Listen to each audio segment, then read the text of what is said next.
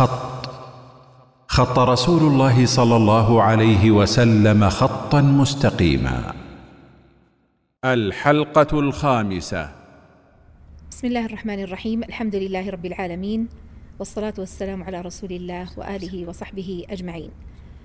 السلام عليكم ورحمة الله وبركاته. وعليكم السلام مرحبا ورحمة دكتورة. الله وبركاته. حياك في حلقتنا الخامسة من هذا الموسم كنا تحدثنا في الحلقة الماضية عن أهم الإشكالات التي تجعل المسلم يحكم على قانون الجذب بالتحريم لمخالفته الواضحة للعقيدة. وأول إشكال بيناه بالشرح والتوضيح في الحلقة الماضية كان هو الفلسفة التي قام عليها القانون والتي نشأ منها أصلا وهي عقيدة وحدة الوجود. ولذلك فإن ديانا كوبر التي ينقل منها كثير من مروجي القانون في العالم العربي تسمي الجامع لهذه القوانين الروحانية بقانون الوحدة وهي نظرة إلحادية للكون. تعتقد أن الكون نشأ من مبدأ واحد وهو هو ذاته أي أن المخلوقات هي ذات الخالق أو صورة وتجليات له. هذا باختصار شديد.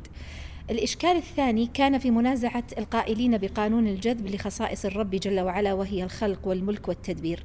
وكذلك بينا ذلك بالأمثلة والتفصيل المريح في الحلقة الماضية. وباقي نقطة بسيطة جدا ومهمة نختم بها هذا الإشكال لننتقل إلى آخر إشكال وهو إنكار القدر. تفضلي يا دكتورة. بسم الله الرحمن الرحيم. الحمد لله والصلاة والسلام على رسول الله. أنا حقيقة لا أتذكر تحديدا الجزئية التي توقفنا عندها في في موضوع الخلق والملك والتدبير أو خصائص الربوبية. أه، ولذلك يعني سأمر عليها على عجالة. يعني إحنا لما تكلمنا عن تعريف الربوبية وقلنا هو إفراد الله سبحانه وتعالى بالخلق والملك والتدبير. والمقصود بذلك طبعا مطلق الخلق ومطلق الملك ومطلق التدبير. أما من المعلوم أن الإنسان لديه شيء من الملك وشيء من التدبير وشيء من الخلق بمفهوم مقيد. الإشكالية آه، وربما يعني تكلمنا عن هذا يعني إلى حد ما في الحلقة الماضية هي أنه لما يطلقون مصطلح الخلق يعني مصطلح الخلق تحديدا التدبير والملك ربما لا يستخدمونه في التنظير بشكل بشكل واضح. لكن لفظة الخلق هذه دارجة وموجودة بشكل واسع وكبير سواء في الطرح الأجنبي المترجم أو في الطرح العربي الأصيل إن صح التعبير. كلهم يستخدمون لفظة الخلق لما يعبرون عن الجذب. فهم يقولون أنت تخلق قدرك أنت تخلق واقعك نحن خلاقون نحن نخلق الإنسان خالق إلى آخره. فهذه اللفظة دارجة ومشتهرة ويعني منتشرة بشكل كبير عندهم. الإشكالية أنهم لما لما نناقشهم في في مفهوم الخلق وفي إشكالية استخدامهم لهذا المصطلح أو لاستخدامهم لهذا المفهوم أكثر من حتى المصطلح. نجد أنهم ينازعون ويردون بأن الله سبحانه وتعالى قد أثبت وجود خالقين غيره وأنه أثبت صفة الخلق للإنسان. يعني في في مثلا قول الله سبحانه وتعالى تبارك الله أحسن الخالقين. فهنا جعلوا أنه يعني هذه الآية فيها إثبات للخلق للعبد. وهذا ليس فيه إشكالية يعني هي محل الخلاف بيننا وبينهم. يعني كون الإنسان يوصف في بعض المواضع بأنه خلقه ليست هذه هي الإشكالية لأنه الخلق يأتي بمعنيين وأنا ما أدري برضو تكلمنا عن هذا المرة الماضية ولا ما تكلمنا؟ نعم, نعم تكلمنا. يأتي بمعنيين. المعنى الأول الذي هو الإيجاد من العدم الذي يختص به الرب سبحانه وتعالى لا يمكن أن يفعله الإنسان. يعني يوجد شيء ليس له وجود أصلا. والمعنى الثاني هو معنى الصناعة والتقدير. يعني أنه يصنع شيء آه، من من أشياء موجودة مسبقا فيسمى هذا في العرف وفي الاصطلاح يسمى هذا خلقا. فلما يطلق بهذا المعنى لا يوجد فيه إشكالية كبيرة. الإشكالية التي نواجهها مع مثل هؤلاء أنهم أولا يجعلون الخلق الذي يتصف به الإنسان مطلقا. تمام؟ يعني ليس مقيدا بأشياء محددة ولا آه، بإعادة صنع, صنع شيء ولا بتجميع أو نحو ذلك لا بل يجعلونه مطلقا في ويطلقون عليه بأنه خالق لكل شيء للأقدار الكونية. نعم. هذا هذه نقطة. الشيء الثاني أن أن استخدامهم للفظة الخلق. حقيقة معناها عندهم هي التدبير الملك والتدبير. وهذه هي الإشكالية الأكبر. لأنها الآن دخلت في خصيصة ثانية من خصائص الرب سبحانه وتعالى. ليست الإشكالية الآن أنك تستخدم ترى لفظة الخلق لكن الإشكالية ماذا تقصد لما تقول أنا أخلق؟ فلما يقول أنا أخلق إنما المقصود به أنا أدبر. وهذا واضح ويعني متفرق في في طرحهم لما يتكلمون عن الخلق. فإذا جئنا لماذا يستطيع الإنسان أن يفعل من خلال الجذب؟ عشان نعرف ماذا يقصدون بالخلق هنا. ما هو التدبير الذي يجعلونه في حدود قدرة الإنسان فسنجد أنه الإنسان يستطيع مثلا أن أن يشفي عن طريق إيش؟ عن طريق الجذب نعم. فهو يخلق إيش؟ يخلق الشفاء يستطيع أن يخلق الرزق يستطيع أن يخلق التوفيق يستطيع أن يخلق المال العافية النجاح السعادة صلاح الأزواج صلاح الأبناء التوفيق السعد كل هذه الأشياء يستطيع الإنسان أنه يخلقها عن طريق يخلقها وينشئها عن طريق ممارسات الجذب التي ليس فيها بذل للسبب. التي ليس فيها بذل للسبب. ترى حتى لو قلنا أن فيها شيء من بذل السبب لما ينسب هذا الأمر إلى إلى الإنسان مطلقا فيقال أنا الذي أوجدت هذا. دون أن يكون ثم أنا الذي شفيت أنا الذي وفقت أنا الذي آه رزقت أنا الذي ينسب هذا الأمر كليا إلى إلى النفس حتى لو كان الإنسان قد بذل الأسباب. قد تسبب فيه. فكيف إذا لم يكن ثمة؟ ثمة نعم. أسباب أو ليس كما في قانون الجذب ليس كما فيه تسبب كما حقيقي هو وإنما ممارسات الجذب. إذا هنا لاحظي أنه لما نقول يشفي ويرزق ويوفق ويسعد ويشقي ربما ويمرض إلى آخره أصبحت هذه فيها منازعة ظاهرة. للتدبير الرباني أليس كذلك؟ صحيح. لأن هذه الأمور هي ليست أفعال بالضرورة للعبد وإنما هي أقدار خارجية كونية فإذا الخلق هنا يعني لا, لا يمكن أن يقال أنه من في إطار الاستخدام المباح الذي الذي ورد في بعض النصوص أو الذي أباحه السلف وعلماء الخلف يعني ليس هو صنع محدد أو تجميع وإنما هو تصريف كامل بالضبط. وتدبير شامل بالضبط. للكون والأقدار. بالضبط. ولذلك قال ابن الجوزي لما قال فإن قيل كيف الجمع بين قوله أحسن الخالقين وقوله هل من خالق غير الله. قال قال فالجواب أن الخلق يكون بمعنى الإيجاد ولا موجد سوى الله. هذا المعنى الأول. قال ويكون بمعنى التقدير فهذا المراد ها هنا. والتقدير هنا ترى بعض الناس ويؤتون من, من, من قبل سوء فهمهم للغة العربية. صح. يظنون التقدير هنا معناه القدر. القدر. معناته التدبير معناته المشيئة وال يعني العلم ومراتب القدر. ليس هذا هو المقصود. هو مجرد تفكير وتخطيط وحسبة التقدير إنما هو نوع من الصناعة. التقدير هو نوع من الصناعة ولذلك لما نأتي حتى للمعاني والمعاجب نجدهم يستخدمونها ك يعني شبه مرادف لمعنى الصنع. فيقولون الخلق بمعنى الصناعة والتقدير. يقول فهذا المراد ها هنا أن بني آدم يصورون ويقدرون ويصنعون فهو تصوير وتقدير وصنع وليس فيه ليس فيه إنشاء من من العدم. فالله خير المصورين والمقدرين. وقال الأخفش الخالقون هنا ها هنا هم الصانعون فالله خير الخالقين. وقال ابن عطية رحمه الله قال وقول أحسن الخالقين معناه الصانعين يقال لمن صنع شيئا خلقه.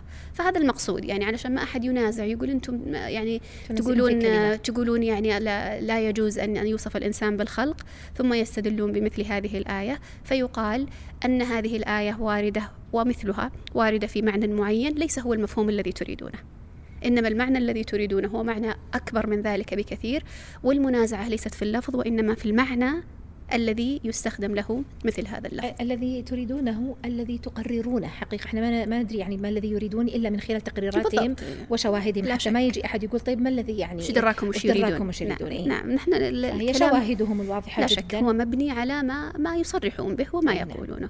ولذلك يعني من اللطيف لو أننا تأملنا في قول الله سبحانه وتعالى يا أيها الناس ضرب مثل فاستمعوا له. يعني الآية حقيقة يعني تعظم وتجل موضوع الخلق الحقيقي الذي لا يمكن أن يكون إلا لله سبحانه وتعالى. إن الذين تدعون من دون الله لن يخلقوا ذبابا ولو اجتمعوا له وإن يسلبهم الذباب شيئا لا يستنقذوه منه. ضعف الطالب والمطلوب. وهذا يبين لك يعني هذا الإنسان الذي يعني كأنه يستكبر بهذه الكلمة وأنا أخلق وأنا أفعل وأنا يعني ما الحاجة أصلا لكثرة استخدام مثل هذه الكلمة التي فيها شيء من المنازعة؟ حتى وإن كانت على معنى صحيح حتى وإن كانت على معنى صحيح تكرار استخدامها بهذه الطريقة بشع حقيقة وفيه قبح. يعني ولا نجدها ترى يعني مستخدمة بل ترى كان كثير من الناس يسألون عن استخدامها في معاني صحيحة.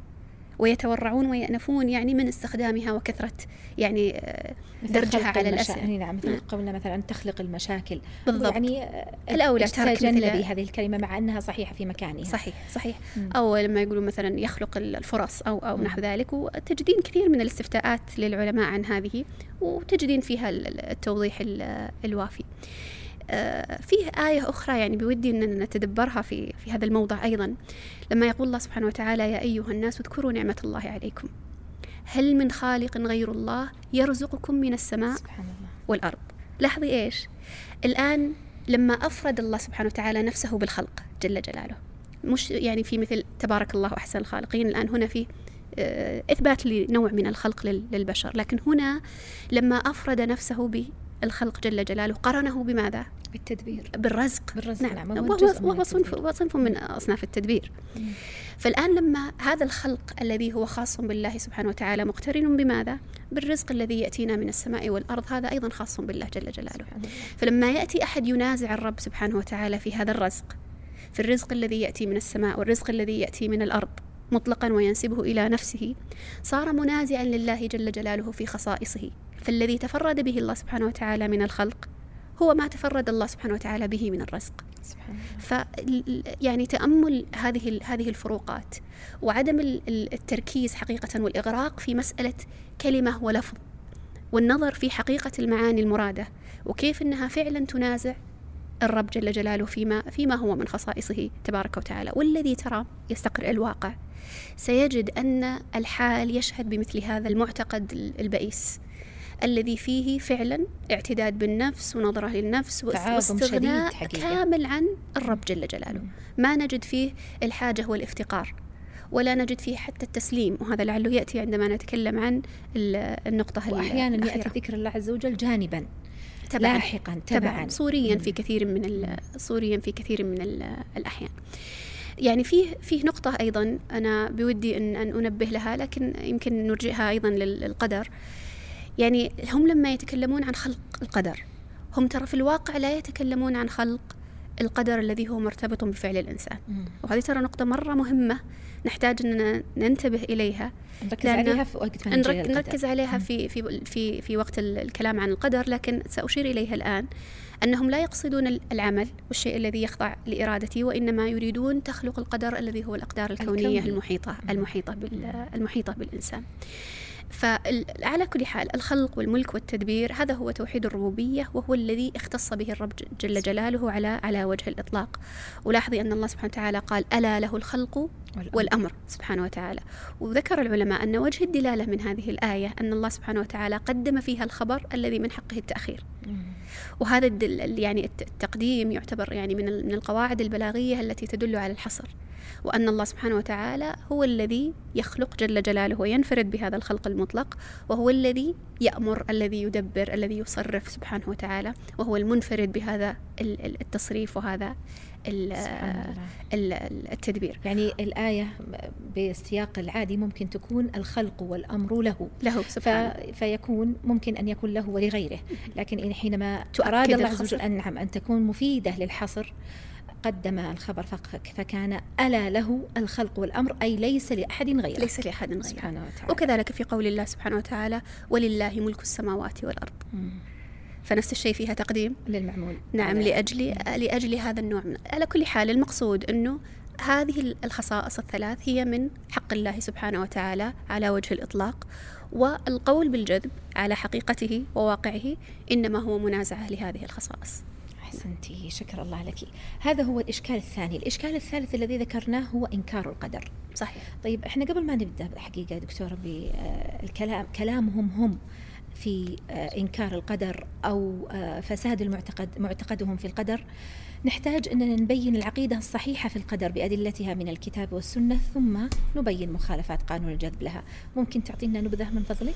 طيب بالنسبة للإيمان بالقدر حقيقة هو من المسائل المهمة جدا التي ينبغي للمسلم عموما ولا أقول طالب العلم على وجه التحديد أن يضبطها خاصة في هذه هذه الأزمان وإنما يؤتى ترى كثير من الناس لأنهم لا آه، يعتقدون المعتقد الصحيح أصلا. صح. فيجي أحد ويقول لك مثلا هذا المعتقد أو هذا القول لا يخالف العقيدة الصحيحة. طيب أنت عطني العقيدة الصحيحة ما يعرفها. لا يعرف ما هو المعتقد الصحيح الذي هو على على منهج السلف ما كان عليه النبي صلى الله عليه وسلم وأصحابه في القدر أو في غيره من أبواب الإيمان. لكن في القدر تحديدا لأنه في في بعض الإشكالات والشبهات التي تثار في هذا الزمن كثيرا. فما يعرف المعتقد الصحيح ومن ثم لا يستطيع أن يتعرف على ما على ما يخالفه.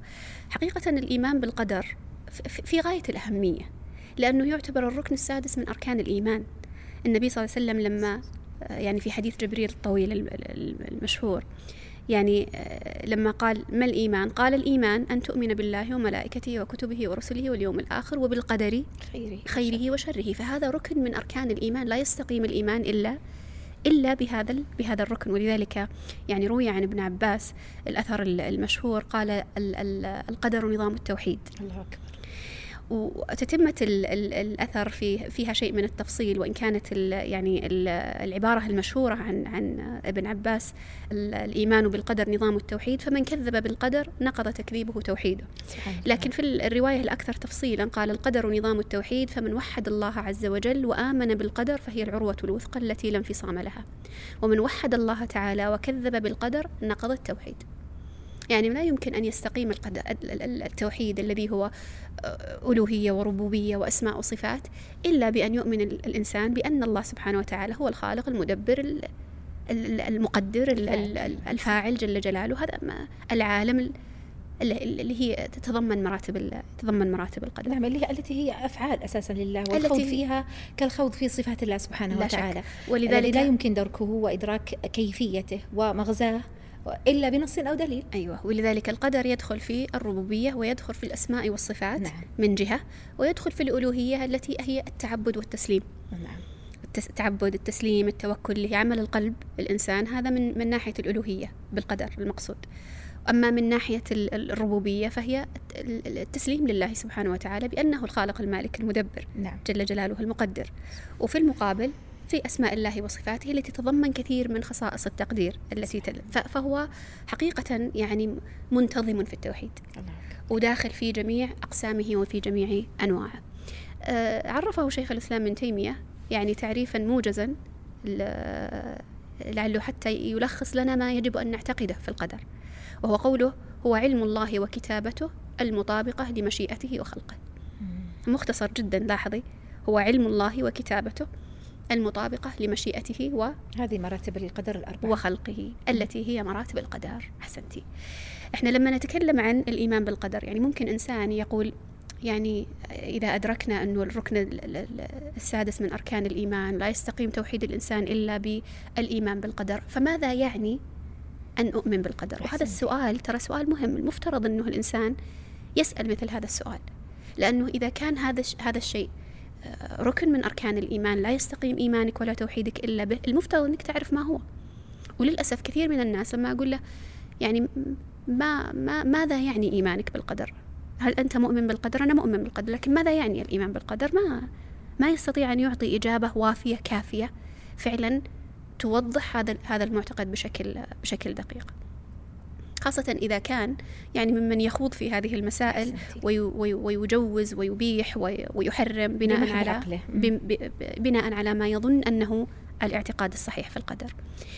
آه، أبى ألفت انتباه قبل أن أبدأ بمراتب القدر أو الكلام عنها إلى أنه إحنا نتكلم وهذا أظنه اتضح من خلال التنبيه اللي ذكرته قبل قليل أن لما نتكلم عن القدر نتكلم عن ممكن أن نقول مسارين. المسار الأول الذي هو يتعلق بأفعال العبد فيما يتعلق ب آه، التي تخضع في الغالب للاختيار. يعني فعله للطاعة فعله للمعصية الكفر الإيمان العبادة المعاصي كل هذه الأمور هي أفعال للعبد مرتبطة بإرادته وباختياره. هذه هذا المسار هو الذي ترى وقع فيه الخلاف والإشكالات التي وقعت في القدر قديما.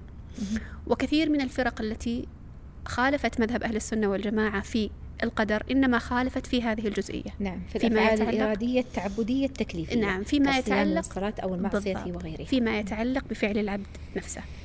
المسار الثاني فيما يتعلق بالأقدار التي هي الأقدار الكونية التي لا تخضع لإرادة العبد مباشرة. طلعت الشمس حصل زلزال رزق بولد ذكر أو أنثى حصل آه، مرض سقط الجدار عليه. حصل من الأمور التي هي محض أقدار ليست خاضعة للإرادة البشرية بشكل مباشر. هذه ترى في الغالب أنه لم يقع فيها الخلاف. هذه الأصل أن الناس متفقون على أن الرب سبحانه وتعالى هو المدبر المصرف لهذه. الخلاف يقع في ماذا؟ طبعا لا شك أنه يوجد خلافات فرعية لكن الخلاف الأصلي إنما هو في أفعال العبد. الذي خالف فيه القدرية والجبرية إنما هو في أفعال العباد. هل العبد مجبور على فعله؟ أو العبد له مختار. مطلق الاختيار؟ لا مش مختار مطلق له مطلق الاختيار. إيه. وخارجه خارج اختياره خارج عن إرادة الرب سبحانه وتعالى. كلامنا في الجذب لن يكون في المسار الثاني أو المسار المتعلق بالأفعال في المسار الإرادية. المتفق عليه. في المسار المتفق عليه. مم. عشان كذا أحيانا إحنا يعني نناقش مسائل في القدر. هي ليست محل آه، هي محل اتفاق أصلا. هي محل اتفاق. لا يعني يعني نناقش المسائل مثلا في مسألة أفعال العباد وهل الإنسان مجبور عليها ولا هل يعني آه، ليست هي دائرة قانون الجذب ليست هي في دائرة قانون الجذب ليست هي إشكاليتهم. إشكاليتهم أكبر من من هذا بكثير. مم. الإشكالية ليست في كون الإنسان يختار يصلي ولا يختار المرأة تختار تلبس الحجاب ولا ما تختار؟ هل هي مجبورة ولا لها أخت... ليس هذه إشكاليتهم. عشان نجلس نناقشهم في الاستدلالات التي وردت عن السلف في الرد على المبتدعة مثلا. إشكاليتهم في هل الزلزال حصل بسبب نوايا الناس ولا لا؟ هل ال ال ال ال ال الشمس تخرج في هذا الوقت؟ هل المطر ينزل بكذا ولا بإرادة الناس ولا ما هو بإرادتهم؟ هذا هو الإشكالية إشكاليتهم هناك أيضا وكذلك في أفعال العبد. يعني أي طبعا. الاختيار أنا ما آه، في نقطة ثانية أيضا يا دكتورة اللي هي ما يصدر من العبد على ثلاثة أنواع. الأفعال اللا إرادية كالتنفس والهضم وغيرها هذه ما حد يتكلم فيها في الغالب. الأفعال الإرادية العادية كالأكل والشرب والحركة والقيام والقعود كذلك هم متفقين يعني الناس متفقين على أنه يقوم ويقعد ويأكل ويشرب. الأخيرة هذه الأفعال التعبدية التكليفية كالصلاة والكف على المحرمات ونحوها. أصحاب قانون الجد هذه الثلاثة أمور كلها بالإضافة إلى الأمر الآخر الذي ذكرت أنه متفق عليه اللي هو الأحداث الكونية كلا الأمرين يعني كل جميع الأمر. الأنواع يعتبرونها من صنع العبد نعم. جميع الأنواع صحيح. أيا كانت صحيح كلها خاضعة لإرادة العبد أي نعم كلها خاضعة م. لإرادة سواء العبد سواء أقداره الخاصة هو أي. خلق فعل نفسه يعني نعم. أو أقدار الكون بالضبط لاحظي أنه لما نقول خاضعة لإرادته خاضعة لإرادته معناته مش مش بالضرورة ترى أننا نقول أنه يقول انزل يا مطر اهتزي يا أرض. ليس المقصود كذا لكنه عنده سر معين عنده آلية معينة. شفرة بالضبط شفرة ممكن من خلالها يستطيع أن يتحكم بهذه الأمور. هذا هو المقصود ترى. ليس المقصود لما يقول تحت إرادته يعني عشان ما أحد ينظر لها نظرة سطحية. ويأتينا ويقول والله ما عمري شفت أحد يقول أنا أنزل المطر وأنا آه، أنبت الزرع وأنا أفعل. صحيح ربما لا يقول هذا خاصة في إطار إسلامي. ممكن ما ما ينطق أحد أو يجر أحد على التلفظ بمثل هذه الأمور. لكن في وإن كانت موجودة ترى في في في بيئات أخرى أكثر أكثر تقبلا لمثل هذه ال يعني هذه الأفكار الحادية الكفرية لكن المقصود المبدأ الذي بنيت عليه مثل هذه هذه الأفكار وسيتضح إن شاء الله من خلال النماذج والأمثلة. المقصود إنه لما إحنا نتكلم الآن عن مراتب القدر من ناحية تأصيلية عقدية فإننا نقصد إنه يجب على الإنسان أن يؤمن بهذه المراتب سواء فيما يتعلق بأفعال العبد أو ما يتعلق بالأقدار الكونية التي لا إرادة له فيه. نسعد باشتراككم وتقييمكم. طيب ما هي هذه المراتب؟ وترى ليست بالضرورة أن نسميها مراتب. ممتاز. يعني نسميها أركان نسميها مكونات نسميها ترى هذه الاصطلاحات هذا الذي نقول لا مشاحة في الاصطلاح. ممتاز. المهم أن يكون معتقدك في القدر متضمن لهذه الأمور وهذه الأشياء سميها ما سميتها ما يهم ولا يؤثر لأنها هذه هذه العناصر هي مقدمة بالدليل. ومبنية على الدليل الشرعي وعلى النص الشرعي من كتاب الله وسنة رسوله. أولا المرتبة الأولى وسنستخدم لفظة المرتبة لأنها هي شائعة في التأصيلات العقدية يعني عند أهل السنة وعند المحققين. المرتبة الأولى هي مرتبة العلم. وماذا نعني لما نقول العلم؟ أي أننا نؤمن بعلم الله سبحانه وتعالى بما كان وما سيكون. وما هو كائن وما سيكون وما لم يكن لو كان كيف؟ كيف يكون؟ لو لو كان كيف يكون نأتي لي من أين من أين لنا أن الله سبحانه وتعالى يعلم ما هو كائن وما كان وما يكون الآن وما كل هذه الأمور التي شيء منها يخفى علينا وشيء منها يظهر علينا وشيء باطن في قلوب الناس وشيء في ظاهر لبعضهم دون بعض ما الدليل على أن على الله سبحانه الشامل وتعالى المحيط. الشامل نعم. المحيط المطلق. لكل شيء يقول الله سبحانه وتعالى هو الله الذي لا إله إلا هو عالم الغيب والشهادة هذا يعني آية جامعة. نعم. الغيب كله والشهادة كلها. الله سبحانه وتعالى علمها. ما في شيء مستثنى الآن. علام الغيوب سبحانه علام. الغيوب سبحانه. عالم الغيب. وعالم الشهادة كلاهما. فكل ما يغيب عن الإنسان وكل ما يغيب عن الحواس البشرية وكل ما هو غائب عن هذا العالم المحسوس فالله سبحانه وتعالى يعلمه. وكل ما هو مشهود أو خاضع للحواس أو قابل للمعرفة الحسية فإن الله سبحانه وتعالى سبحانه وتعالى يعلمه. ولذلك قال الله سبحانه وتعالى أحاط بكل شيء علما. سبحان الله. مطلقا كل شيء الله سبحانه وتعالى يعلمه. إحنا قلنا لما جينا يعني نحدد ما الذي يعلمه الله سبحانه وتعالى ما كان في الماضي. في الأزل. وما هو كائن الآن؟ وما يكون في المستقبل؟ وما لم يكن لو كان كيف لو كان يكون. كيف يكون. يعني الشيء الذي لم يقدره الله سبحانه وتعالى أو الذي لم يحكم بأنه يكون أو الشيء الذي لن يكون بعلم الله سبحانه وتعالى وبتقديره لو كان إيش اللي بيحصل؟ يعلمه الله سبحانه وتعالى. طب ما الدليل على يعلم ذلك؟ الكيفية التي سيقع بها. أيوة. يقول الله سبحانه وتعالى ولو ترى إذ وقفوا على النار فقالوا يا ليتنا نرد ولا نكذب بآيات ربنا ونكون من المؤمنين. هذا الآن هم يعني يتمنون الرجاء. يتمنون الرجوع يتمنون الرد إلى الدنيا لأجل أن لا يكذبوا بآيات الله سبحانه وتعالى. يعني هذه الدعوة الآن. نرد. إذا رددنا فلن فلن نكذب بآيات ربنا. بل بدا لهم ما كانوا يخفون من قبل. ولو ردوا هذا الشاهد. ولو ردوا لعادوا لما نهوا عنه وإنهم لكاذبون. علم لو علم لو أنهم ردوا. أنه هذا يعني ممتنع شرعا أن يردوا هؤلاء لكنهم لو ردوا لعادوا لما لما لما نهوا عنه. ويقول الله سبحانه وتعالى ما اتخذ الله من ولد وما كان معه من إله إذا لذهب كل إله بما خلق. لن يكون هذا. ولو كان لذهب كل إله بما بما خلق. فهذا ما لم يكن لو كان لو كان كيف يكون. وهذا يعني يعني ترى لم يخالف فيه كثير من الناس. هذه المسألة مسألة. العلم. إنما خالف فيه ال- ال- القدرية اللي هم نفاة القدر المتقدمين حتى المتأخرين منهم المعتزلة اللي اشتهروا بنفي القدر. هذا هؤلاء لم ينكروا العلم ترى إنما أنكروا المرتبتين الأخيرتين. ولذلك الذي ينكر علم الله سبحانه وتعالى كافر. مم. هذه الآيات صريحة في أن الله سبحانه وتعالى عالم الغيب والشهادة. الله سبحانه وتعالى لا يخفى عليه شيء جل جلاله. فمن أنكر العلم فإنه بهذا نعم. هذا يكفر هذا. يكفر أنا أتصور أنه يكفر يعني حتى عند اليهود والنصارى. بديهيا نعم. لأنه ما خالق لا يعلم كيف هذه لا تجتمع أساسا. نعم صحيح. وهنا أيضا آية تؤيد ما ذكرت وهي قول الله عز وجل ويعلم ما في البر والبحر وما تسقط من ورقة إلا يعلمها ولا حبة في ظلمات الأرض ولا رطب ولا يابس إلا في كتاب مبين. وهذه ربما تدخل في المرتبة الأخرى. صحيح مم. صحيح. يعني وهذا تفاصيل وهذه الآية يعني فيها فيها التفاصيل. مم. فيها تفاصيل ال- يعني ال- ال- المعلومات. سبحان الله. يعني ما ما هو حتى بالإجمال بالتفاصيل تسقط ورقة يعلمها الله سبحانه وتعالى. فيعني مثل ما ذكرت هذه هي المفترض أنها تكون محل محل إجماع. المرتبة الثانية التي هي الكتابة. والكتابة هي كتابة هذا المعلوم. الله سبحانه وتعالى سبحانه وتعالى يعلم ما سيكون. فقد كتب هذا الذي علم أنه سيكون جل جلاله. والكتابة طبعا على أقسام وعلى أنواع لن أدخل في تفاصيلها لكن إثبات ال- ال- الكتابة إجمالا.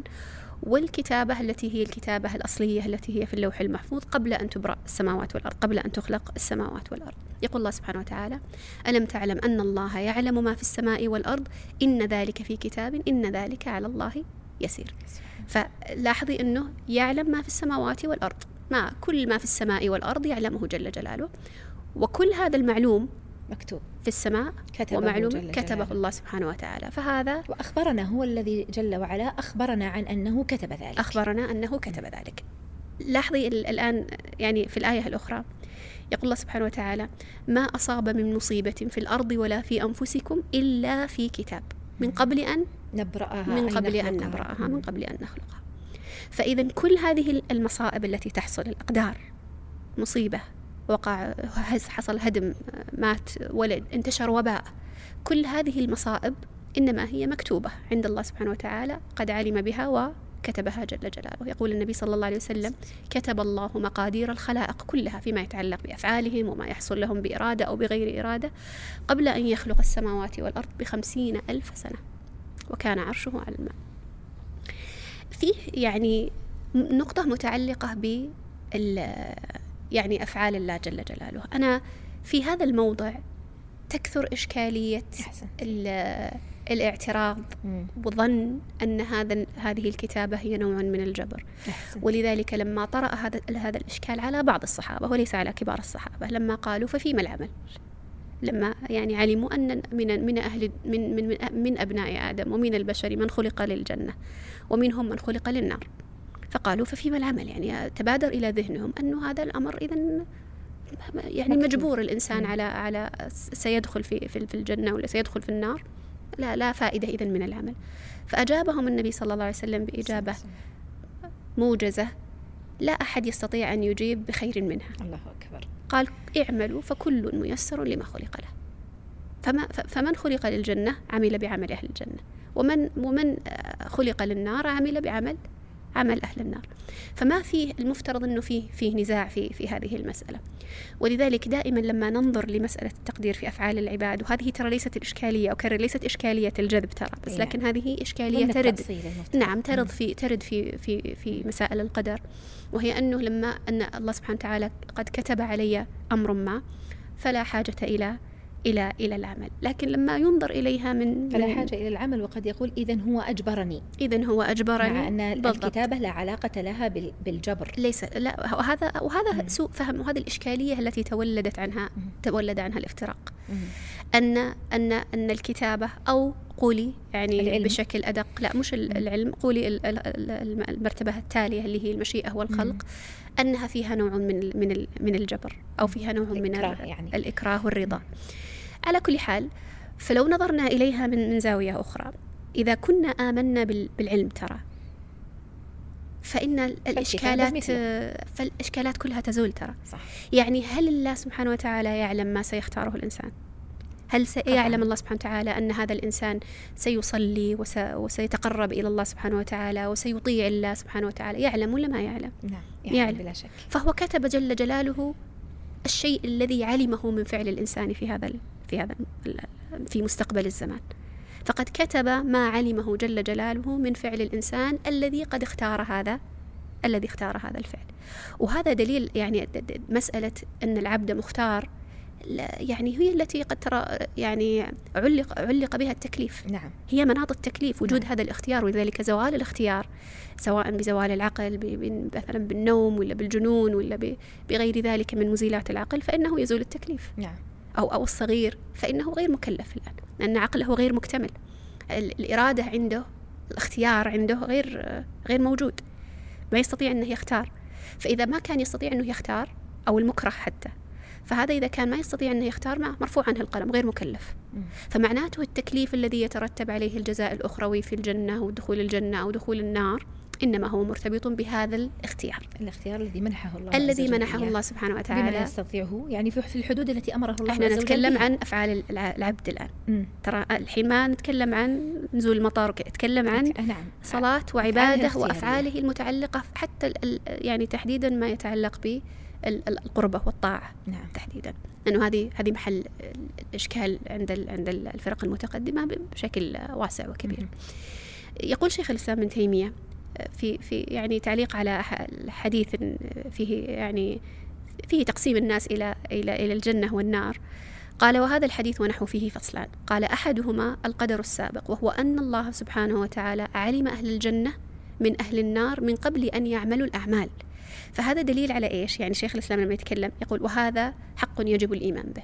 أن الله سبحانه وتعالى علم ما سيعملون.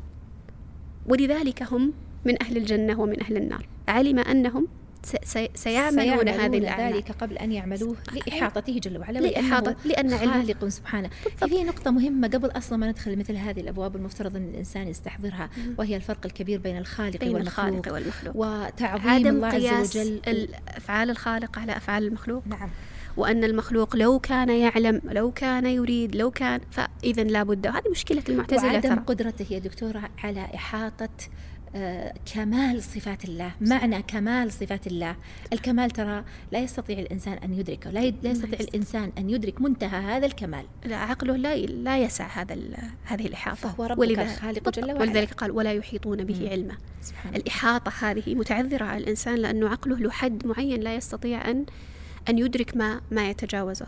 فهذا الكمال المطلق لا يستطيع الإنسان إلا أن يسلم به. أما أن يتصوره على حقيقته هذا هذا هذا متعذر. وهذا يدخل ترى في مسألة كيفية الصفات التي لا نستطيع أن نحيط بها ولا نستطيع. لكننا نستطيع أن نعظم الله جل جلاله بناء على ما نستطيع أن ندركه من صفات الله جل جلاله. نعم. أما الإحاطة بها وإدراك كنهها وكيفيتها وحقيقتها هذا هذا مستحيل أن أن يستطيع الإنسان أن أن يفعله. تتم لكلام شيخ الإسلام يقول وذلك أن الله سبحانه وتعالى يعلم الأمور على ما هي عليه وقد جعل للأشياء أسبابا تكون بها فيعلم أنها تكون بتلك الأسباب.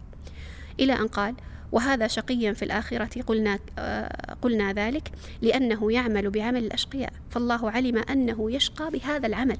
نعم. فعلم أن الله الله علم أنه سيشقى بعمله الذي عمله واختاره. يقول فلو قيل هو شقي وإن لم يعمل كان باطلا لأن الله لا يدخل النار أحدا إلا إلا بذنبه. هذه المرتبة على كل حال هذه المرتبة الثانية. المرتبة الثالثة الحين المرتبة الأولى كانت إيش؟ العلم ثم الكتابة. العلم. وهذه الدرجة الأولى من مراتب القدر نعم.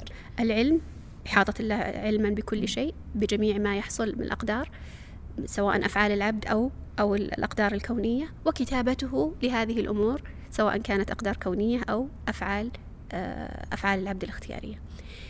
المرتبة الثالثة التي يجب الإنسان أن يؤمن بها وهذه التي وقع فيها الخلاف مع المعتزلة القدرية وهي المشيئة. أي أن الله سبحانه وتعالى إيش؟ شاء ذلك. شاء أن يحصل هذا الذي يحصل في الكون. نعم. وحقيقة يعني أي شاءه أي لم يمنعه. أي جعله يكون. شاءه بمعنى يعني ال ال الإرادة الكونية. نعم. المشيئة الصحيح يعني أن المشيئة لا تنقسم إلى مشيئة يعني هي الإرادة. المشيئة هي الإرادة. فالمشيئة لما لما تطلق المقصود بها يعني الإرادة الكونية. نعم. ولا يقال مثلا أنها مستلزمة للمحبة والرضا نعم. كما كما هو يعني معلوم في مسألة التقسيم. يقول الله سبحانه وتعالى قل اللهم مالك الملك تؤتي الملك من تشاء وتنزع الملك ممن تشاء وتعز من تشاء وتذل من تشاء بيدك الخير إنك على كل شيء قدير. فالآن يعني الآن كل هذه بمشيئة الله. إعطاء الملك ونزع الملك ويعز فلان ويذل فلان هذه كلها بمشيئة الرب سبحانه وتعالى. ولا يحصل شيء من هذه الأقدار إلا بمشيئة الله سبحانه وتعالى. ويقول الله جل جلاله ولو شاء الله لجعلكم أمة واحدة. فإذا المشيئة الآن هنا هي مشيئة الله التي هي إرادة الله سبحانه وتعالى الكونية. وأنه لا يكون في هذا الكون إلا ما يشاء.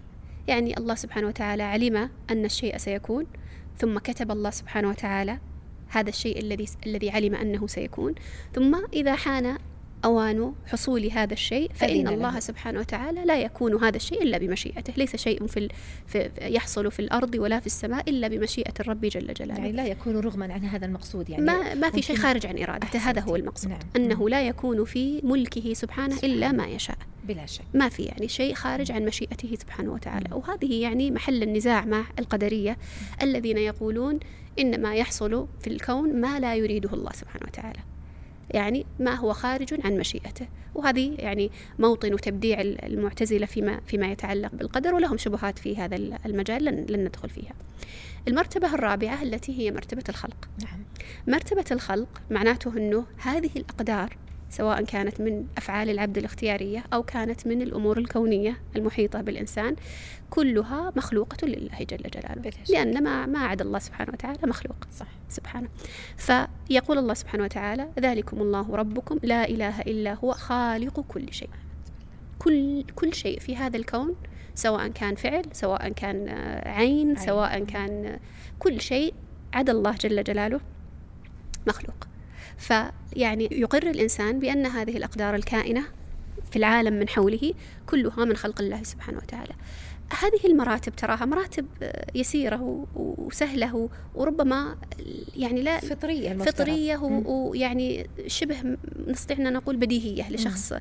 مسلم يقرأ القرآن يعلم أنه الله سبحانه وتعالى عالم وأن الله سبحانه وتعالى كتب وأن الله سبحانه وتعالى يمكن أن يحصل في في في في في, في, في ملكه إلا ما ما يشاء وأنه ليس ثمة في هذا الكون شيء لم يخلقه الله سبحانه وتعالى. سبحان ليس ثمة موجد مع الله سبحانه وتعالى. ند لله سبحانه وتعالى يخلق كما يخلق أو, أو خارج عن جملة المخلوقات. يعني أنا لما أقول مثلا هل خلق الله الشمس؟ ستكون الإجابة نعم.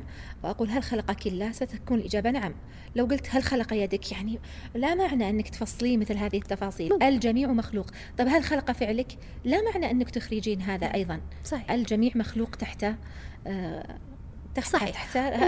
أنا أنا يعني حقيقة لا أريد الإطالة في موضوع خلق أفعال العباد لأنه ترى ليس هذا ليست هذه إشكالت نعم. إشكاليتنا. ليست إشكاليتنا في أن العبد يخلق فعله ولا ما يخلق فعله. المعتزلة يقولون الإنسان يخلق فعله. ذلك. إشكاليتنا في هل ال ال الإنسان يخلق يتصرف. يخلق يعني أقداره. نعم. يخلق ما حوله. يخلق تدبير حياته. هذا المقصود. يخلق أسباب ومسببات ونتائج يخلق النتائج التي يحصل عليها بالضبط. ليس المقصود أنه يخلق فعله كما يقول المعتزلة وهذا خطأ لا شك انحراف في العقيدة. لكن إحنا يعني نتجاوز هذا إلى كون الإنسان يخلق العالم الذي يحيط به يخلق الواقع الذي الذي هو يعيشه. هذا هذا هو محل الإشكال الذي الذي يعني الذي هو الأساس الذي يبنى عليه النقاش مع القائلين بالجذب والذي ينطلق من منطلق الاعتقاد بالقدر وتقدير الله سبحانه وتعالى. نعم. طيب الحقيقة يعني فيه سؤال مهم جدا قبل ما ندخل للإشكالات. لكن أتوقع أنه هذا السؤال راح ما راح يتبين إلا ربما إلا إذا بينا الإشكالات أساسا اللي هي كيف يعني ما موقف المسلمين الذين يمارسون قانون الجذب ويروجون له ويؤمنون به كيف يواجهون هذه العقيدة الصحيحة أو كيف يجمعون بين هذه المعتقدات بين النصوص الشرعية التي تثبت كل هذا وبين معتقدات قانون الجذب التي تخالف صراحة هذه النصوص الشرعية؟ يعني لن لن أتحدث عنها الآن بتوسع لكن يعني أقول لك باختصار إنه لما يأتون لهذه المراتب إما أن لا يقرون بها بالصفة التي نقر بها وإما أن يعني ينكروها يؤولونها يعني إما نعم لما نتكلم عن العلم ولا المشيئة ولا الخلق ولا ولا الكتابة ولا لهم لها تفسير مختلف تماما. عن مرادها, عن مرادها والمعنى الذي الذي تكلمنا عنه قبل قليل ويعطونها معنى آخر أو أنهم ينكرونها.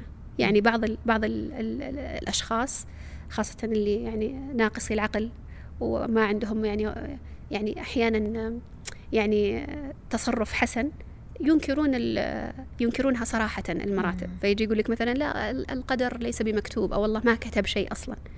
فمنهم أنا أعتبرهم يعني سفهاء القوم الذين ينكرونها هكذا صراحة. ومنهم من يلتوون فيقولون نقر بها لكنهم نوع من الذكاء يعني نعم. لكنهم طبعا يؤولونها ولعلي أبين لكم كيف أيوة. آه ما هذه التأويلات إن شاء الله أيوة. في, في اللقاء. هذه النقطة المهمة جدا. نبين كيف أنهم يستدلون بالنصوص فيصرفونها إلى معاني قانون الجذب التي هي مخالفة تماما لكتاب الله سبحانه وتعالى. شكر الله لك دكتورة. أسأل الله عز وجل أن ينفع ويبارك بهذه الحلقة. والحمد لله والصلاة والسلام على رسول الله.